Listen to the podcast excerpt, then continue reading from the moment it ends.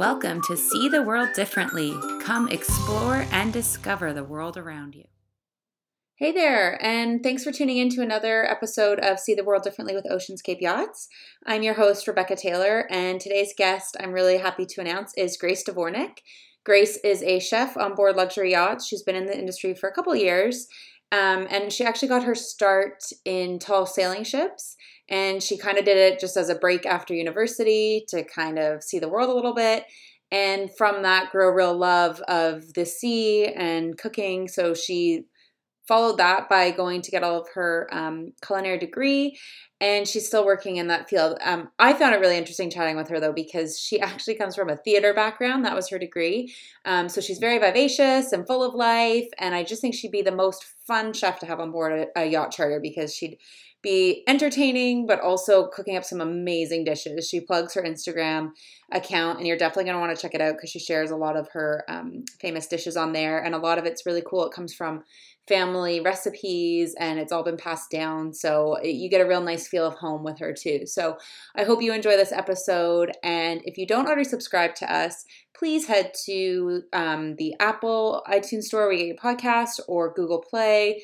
We're in both of those. Um, hit subscribe. You'll get first-hand notifications as soon as a fresh one is laid out for you. And you know, we can't waste any time in today's world. Uh, while you're there, why not shoot us a review or rate us? We love hearing from you and we just love seeing your comments. So please keep them coming.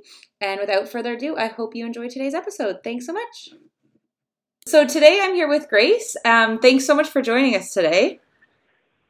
Yeah, it's a pleasure to speak with you. Yeah, we, we love having new guests on the show, and we actually connected on Instagram, which I think is how so many people uh, come to know one another these days. Um, and Grace was kind enough to um, sit through a few interview questions with me, and then we thought, you know what, why not put it on podcast? So Grace is a chef on board yachts, um, and I just think you have such a cool entry into this industry. So can you share a little bit about how you came to be working on board luxury yachts?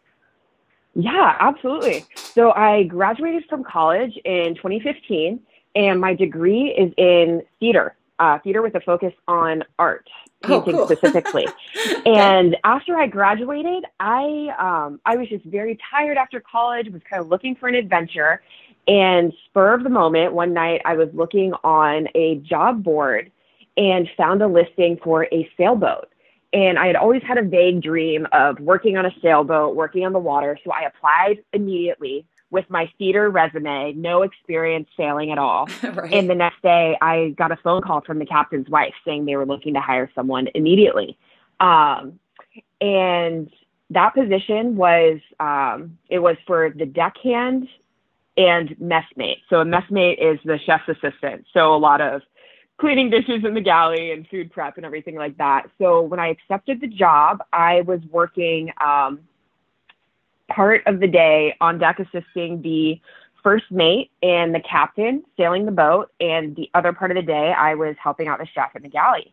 And those boats, um, my first boat was a 101 foot gaff rig schooner that was built in 1872, a wooden boat. Very Our galley operated off of a wood burning stove. We had no electricity, um, no refrigeration. So it was a wow. huge, um, yeah, it was like it's a, a learning curve, culinary challenge. yeah. Oh, it definitely was, yeah. So not only was I learning about, you know, cooking for a high volume of people with limited supplies um, and culinary technology per se, um, I was also learning how to how to sail. Um, the boat we didn't have a windlass, so the anchor we pulled up, you know, we cranked it up by hand. All of wow. the sails were pulled up by hand so I really got this intense crash course in um, in sailing and cooking all at the same time. Um, so that job was supposed to be just a three month summer gig, and I ended up loving it and kept sailing. Uh, so I did two seasons. I did another season down in the Florida Keys on a sailing catamaran as the mate, and was working um, part time in a bakery okay. as well. Got cool. more experience. And then i went back to maine and did another season on deck. And in between i knew i wanted to transfer into yachting. Uh, i had heard about it. I had a friend who was a deckhand on a super yacht for a while. So i got all of my credentials um, from blue water crew training oh, and oh, awesome. started yeah started applying. Um, so i have this this goal of eventually being a chef on a yacht, but I had no idea that I would be hired as a chef for my first yacht position. yeah. Did you have any interest in cooking really before that? Or if theater's kind of your thing, was it just a good way to transfer into yachting or have you always loved cooking? Yeah, so I grew up cooking with my grandparents. Uh, okay. And my grandparents have unique stories. Uh, my great grandparents were immigrants to the States and they opened up a restaurant and tavern in the northern woods of Wisconsin. Oh, cool. And my grandfather grew up cooking with his parents, and then I grew up cooking with my grandparents. So um, I had this love for cooking and food from a young age. Family dinners were always really important to us. You know, we gather around the table, and the food kind of told the story of you know where it was from or the mood of the day or the meal. Um, so I had always really enjoyed it and really enjoyed spending time. Um, hadn't considered it as a career until I was looking for um, for a way to transition into yachting and um, and I thought working in the galley would be really interesting because I could combine you know my love of boats, my love of sailing with a love of food and a passion for serving others. Yeah, and it's mm-hmm it's actually the perfect way. You may not have thought it, but to enter in, right? Because I know a lot of super yacht chefs who come from high end um, hotels or like exclusive bars and restaurants. So they would have had top of the line everything, and then they're going to a very small space. A super yacht still has top of the line. Like you're going to have, you know, great refrigeration and, and your stoves and everything else, but you're limited. You're on a boat and you only have so much access. So for you, coming from the opposite, no electricity, no refrigeration, right. like you were probably way ahead then, and it was awesome. You had all these skills that people would probably kill to have in a tiny space like that. Right. Looking back, yeah, I definitely had a very unique advantage and perspective um, on my first boat, and even still now, I freelance, and so. Um, when I first get on a yacht, um, I've had several captains say, you know, oh, sorry, you know, limited working space, or the microwave is broken, or you know, our freezer is tricky, and yeah. you know, I think I'm telling them like, no problem. Yeah, you know, I can adjust, I can adapt. You know, small spaces, not an issue. I can be creative. So yeah. I definitely had a really um, interesting skill set when I first started. For uh, sure. Uh, on my very first yacht. And did you like when you went to your first uh, yacht working as a chef? Did you feel really prepared for that? Because you were obviously doing kind of mixed roles before or like the first time you had a charter were you thinking okay this is how i provision i know where i need to go i know what i need to do like making all your meals lined up for the week or was that something that you had to kind of work on? Yeah so it was it was kind of a combination. I feel like like part of it was that i really had no idea what i was getting into um, so it was kind of like the ignorance is bliss yes, thing where yeah. anything that came, like now looking back, I'm like, how did I do that? How did I survive? Yeah. Um, so it was part that I just wasn't aware. And so everything just seemed fine and like a new challenge. Um, but then I also had um, two of my previous chefs to look back on. So my first chef, um, on my very first tall ship, she uh, she had worked in kitchens around Brooklyn as a head chef for the past 10 years. And I was able to observe her skills, how she would meticulously plan, uh, you know, the night, two nights before a week long charter, um, everything she would need for each meal of the day. Um, three meals, two snacks for 25 people on board. And she would plan her shopping list, plan her menus ahead of time. Uh, and so that really taught me how to be prepared and how to go into a charter um, you know, fully prepared, knowing what I'm doing, um, having a plan for each day. And then on my second season up in Maine, I had another chef who had a completely different approach. He would um, he would get all of these ingredients and then day of kind of decide what to do or adapt everything. Or sometimes wow. I would walk into the galley in the morning and he would say, "Hey Grace, what should I do for lunch today?" Or you know, I have this ingredient. What should I do what should I do with it? And he he just had this like wild card approach.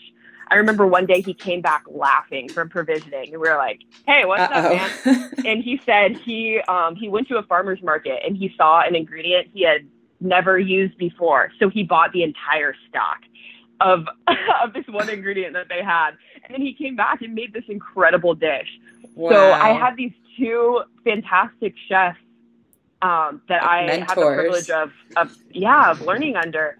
And um, even on my second boat, I was strictly on deck, but I always found myself in the galley um, asking questions or watching. And um, so I really took the the two of them, and now even still to this day, before my charters, I try to you know plan everything, get my shopping list together, um, plan all of my menus like my first chef.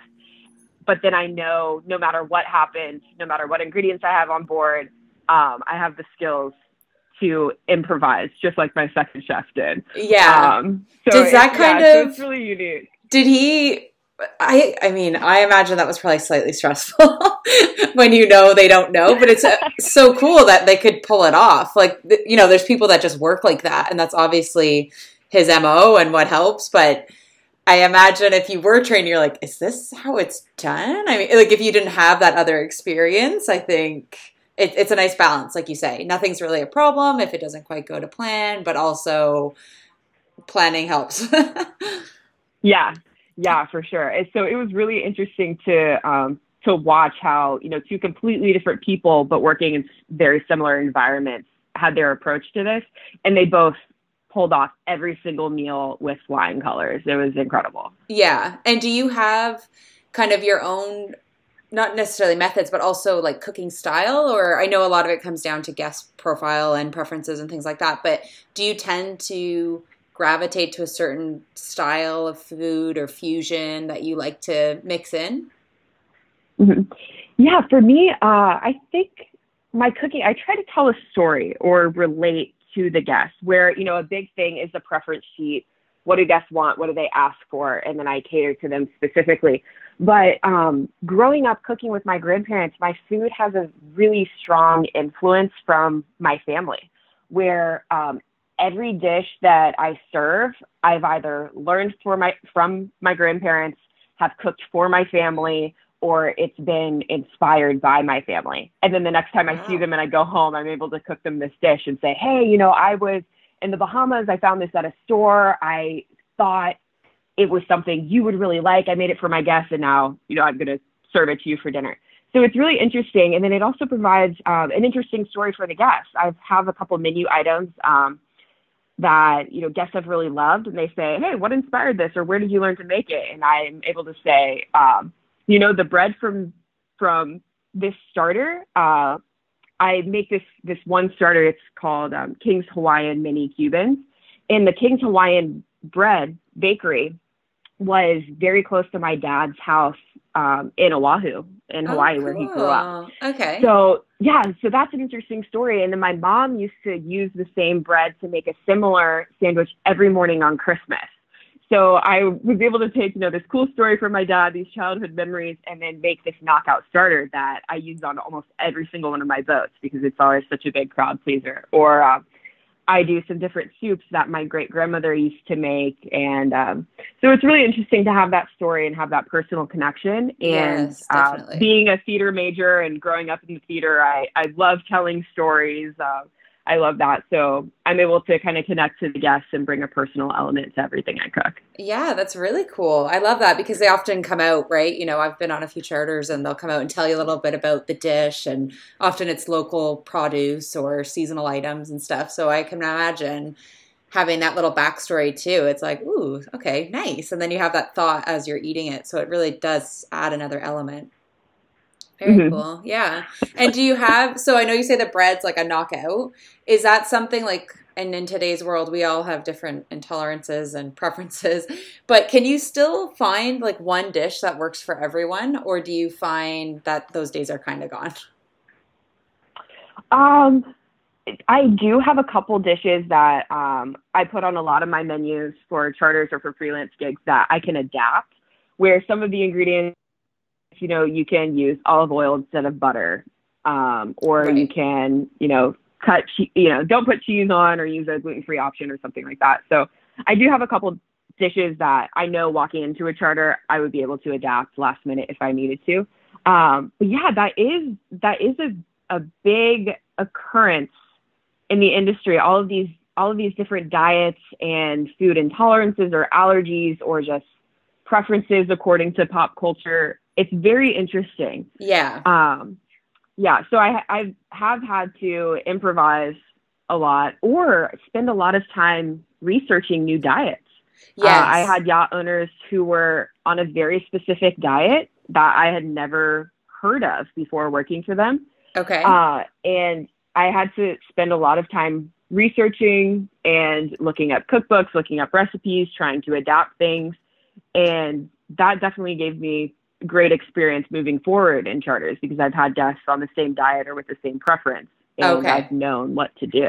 Yeah, mm-hmm. there's also lots of alternatives, right? That you wouldn't even know existed that cooks just the same as flour does or whatever it is. So You're like, oh, okay, cool. Mm-hmm. So now I've got these in my back pocket. If I'm really stuck, this will work. But uh, yeah, I had a, um, we have another chef friend who's, uh, I'd say he's probably been in the industry for like 20 plus years and he was saying the same thing to me because we were talking about favorite dishes and like the one go to, you know, like crowd pleaser, you'll definitely include it on a charter. And he was saying it used to be this, but probably since like 2010 that hasn't happened because it seems like since then it just had a real big boom and now everyone has their own little things that they're dealing with or staying away from or you know causes a reaction so it's just it's really mm-hmm. interesting i think if you've been in a long time to see how it was one way for so long and now everything's just shifted and it's good in a way right i would imagine like you say you did all this research now you have all this knowledge but it also kind of keeps you on your toes mm-hmm. and you mm-hmm. have to be a little bit of uh, innovative when you probably before could have just I don't want to say coast, but you know, it would have been easier in some ways if everyone was just on the same same path. Right, absolutely. Yeah, it's definitely a new challenge. Uh, where, where you know, even a couple years ago, you could serve everyone the same thing, and now you could have one guest that's vegan, one guest that's lactose intolerant, one guest that loves meat, doesn't like vegetables, one guest that's yes. gluten free, all sitting at the same table, and you, then you have to, you know, create a dish and adapt everything to please every guest at the yeah. same time. So. Yeah. I yeah, tip my hat. It's, it's hard. You're right it's very interesting. Always keeps me on my toes, and a lot of times I get a funny story out of it. oh yeah, that's true. That's true. And do you have any that you can share, or are they all a little top secret? um, let's see. Yeah, a, a lot of them are are more on the confidential side. I have had several guests who were um, pretty laid back. It's happened to me. It's happened to a couple of chef friends where um, people say on their preference sheet no gluten, gluten free, and we modify for for those guests. Um, it's happened to me several times. And then, you know, I'll walk up on deck and the gluten free guest is drinking a beer and asking if the right. dinner rolls have gluten in them, you know, stuff like that, where you just kind of have to take a step back and laugh and um not really explain what's in. right. Yeah. Where, where you just say, no, you're, you know, you're the dinner rolls don't have gluten, and you kind of bite your tongue about the beer that they're drinking. Yes, but, uh, yeah. But, I can. Yeah, but I'd rather have a situation like that where um, instead of a situation where a guest has a, a serious food allergy yes. or gluten allergy. You know, yeah, yeah, yeah, I'd always rather have the the preference where you know I go a little bit out of the way to accommodate rather than having a, a serious condition on board. Yeah, yeah. Because I imagine that's everything, right? That's how you're storing food. That's what you're cooking in different pans, and I mean that must have a huge effect. Right. Yeah. It does. Yeah, and a lot of people don't realize that. Um, you know, before I there was one charter where I completely cleared everything out of the galley, wiped down all surfaces, wiped down all pans, utensils, because there was a risk of cross contamination. Okay. Um, so if it's a serious food allergy like that, I always take it very seriously, take no risks, read all ingredient labels um, to make sure that I can keep my galley a safe working environment. Yeah. So that way my guest food are safe for consumption. Yeah, no, that's that's a tricky one for sure. And are you still mm-hmm. kind of I know you said you're kind of going in between different gigs right now, but are you still like mainly in the US or do you have any goals or plans? Like would you rather head over and do like a summer in the med or are you pretty happy where you are? Yeah, so I'm based in Florida, uh, in the Tampa Bay area. That's where I live uh, when okay. I'm not working. And I primarily work in the Bahamas or summers uh, in Newport, Rhode Island, New England area. Okay. But I do have a dream of getting to the Med. I would love to do a season in the Med. I've traveled there with my family, um, but never for work. And actually, the last time we were in Greece, I think I was maybe 19 years old, and we went to this beautiful, extraordinary beach, and there were all of these super yachts okay. on this dock. And I remember I just stopped and I was staring at them, and we watched a helicopter land, yeah. you know, on one of the super yachts. And my mom she said, "Oh, Grace, do you want a picture?" So there is a picture of me standing on the beach with these super yachts in the background. Very cool. So, Who would know? Yeah. Yeah. So, yeah. So whenever I get my first med season, I'm gonna have to find that picture. Yeah, and, serendipitous. side side yeah. Uh-huh. Yeah. Yeah. That's exciting. And I would also love to do um, like Pacific Northwest Alaska, Canada. Uh, I think that would be a really neat experience as well. Oh, cool. Yeah, it's all opening up, eh? And all these yachts have so much access now, and they're so much more capable than they used to be. It's incredible. Yeah, it's incredible. It yeah. really is. Um, and do you have any other than your uh, bucket list items there? Do you have anywhere you like to go to vacation? People always love hearing different tips, even if it's like your hometown of Tampa. People just love to know where to go and things they should see, and they're always looking for advice, our listeners. So if you can share any of your top spots around the globe, that would be great. Absolutely. Well, my number one spot is my hometown, um, Clearwater Beach, okay. Florida. and uh, Clearwater in the Tampa Bay area, it's actually been v- voted one of the best beaches in the country the last couple of years. So okay. it's it's beautiful. Um, you know, you have your small beachy areas, you have places with the bigger hotels and, you know, clubs and bars. And the whole area has really developed over the last couple of years where there are so many interesting restaurants, local breweries, um, you know, tapas bars, beach bars. Um, there's really been an influx of quality dining and interesting dining experiences. So every time I go home, um, have some close friends and we pick a new spot. Um, one of my best friends, each time I come home, she says, okay, we're going here, we're going here. You know, we, we're going to try this place. yeah. So it's really fun to spend that, that time with this friend. And I tell her, you know, the stories about the yachts, but then we're also having these amazing culinary experiences together. And that really influences a lot of my menus. Right. Uh, in meal planning, which is really cool. So definitely my hometown of Clearwater Beach, Florida. I highly recommend it. And um, let's see, I went to Aruba last year. Okay, um, nice. It was a vacation that I did, um, kind of a yoga retreat. And I really liked it. I liked the island and was hoping to get back there at some point. So that's another one. And then my last recommendation is Toronto. Um, I spent eight months living there for my second culinary program. Oh, cool. And it's a really interesting city a lot of really cool restaurants. Dave Chang has two restaurants, Momofuku and um, oh, what's the other? Kojin, I think. Um, but I got to dine at Momofuku, which is really neat. There's some really cool um, fine dining places. Kasamoto, I have a friend who works there. It's a fine dining Japanese. There are some of the um, the restaurants where you go in and it's like the 20 course chef oh, designed yes. menu. Mm-hmm. But then there are all, you know, the small eateries, you know, that are really great to go to. And there's always something happening in Toronto, whether it's a Leafs game, a Raptors game, you know, a event in the park going on. Um, so Toronto is definitely a place to see as well. Awesome. I love that you said that because, and we didn't put her up to it because we're based in Canada. So I'm in Ottawa and our boss, or like the CEO, he's in um, Cambridge, which is just outside Toronto. So we're always there for work oh events. God. And yeah, yeah. Very That's funny. amazing. That's yeah. so cool. Yeah, we totally paid her to yeah. plug uh, Toronto. So. Oh, that's so cool. Yeah, living in Toronto was really neat. Uh, and it had been a long time since I had been in one place. And winter was. Oh, you came nuts. then. Yeah, I, bad choice. It was my first winter. So growing up in Florida, it was insane. But I lived right by the harbor front. Okay, beautiful. So every yeah. day I was able to yeah, look out onto the lake and there were boats there, sailing yachts, smaller yachts, all of these. So I felt like I was at home, yeah, with snow on the ground, just, with all these boats around. Just a few more layers on. That's all. It's, it's basically the right. Yeah, yeah. There was um, and I'm gonna totally get this wrong, but it was not long ago. It was like voted one of the most multicultural cities in the world, I think, because there's just so many different. Oh, yeah. So when yeah, so when you're saying like restaurants, you can literally eat any type of food pretty much, and it will be at a nice restaurant. Mm-hmm. Yeah. Yeah. Oh, that's so funny. Um, and I just wanted to know, um, do you still do much in the theater side of things, or are you solely focused in the yachting now, or just out of curiosity? And don't don't feel like you need to answer it, but. yeah, so I am um, solely 100% into yachting. Um, kind of uh, still have the passion for theater, but no longer the desire to perform or pursue it professionally. However, my younger brother and older sister are very involved in theater arts. My younger brother, I'm very proud of him. He just graduated with a double major in history and vocal performance from oh. Vanderbilt.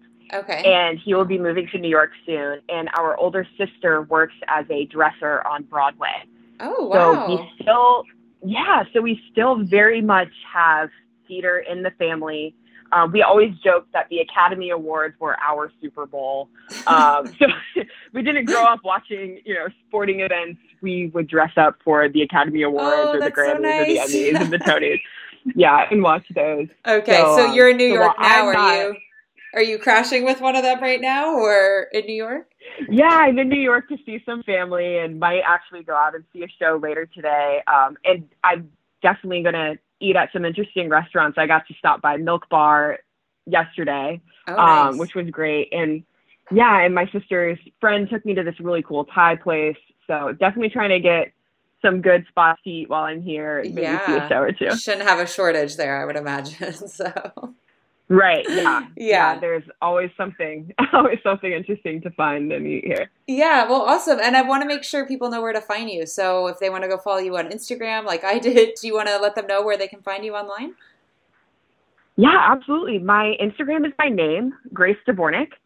Uh, and I'm sure we can link that in the podcast. We definitely will and link it. My awesome. And my website is gracedvornik.com. And on my website, I have my CV. I have a selection of food photos. I have a little bio about myself, um, everything that that someone would need to know about me. Cool.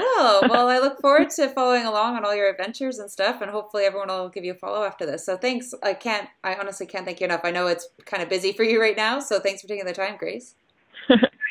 yeah, of course. It was absolutely wonderful to talk to you, and I was so excited to share my story on your podcast. Thanks. Thanks for tuning in to See the World Differently. Until next time, keep daydreaming.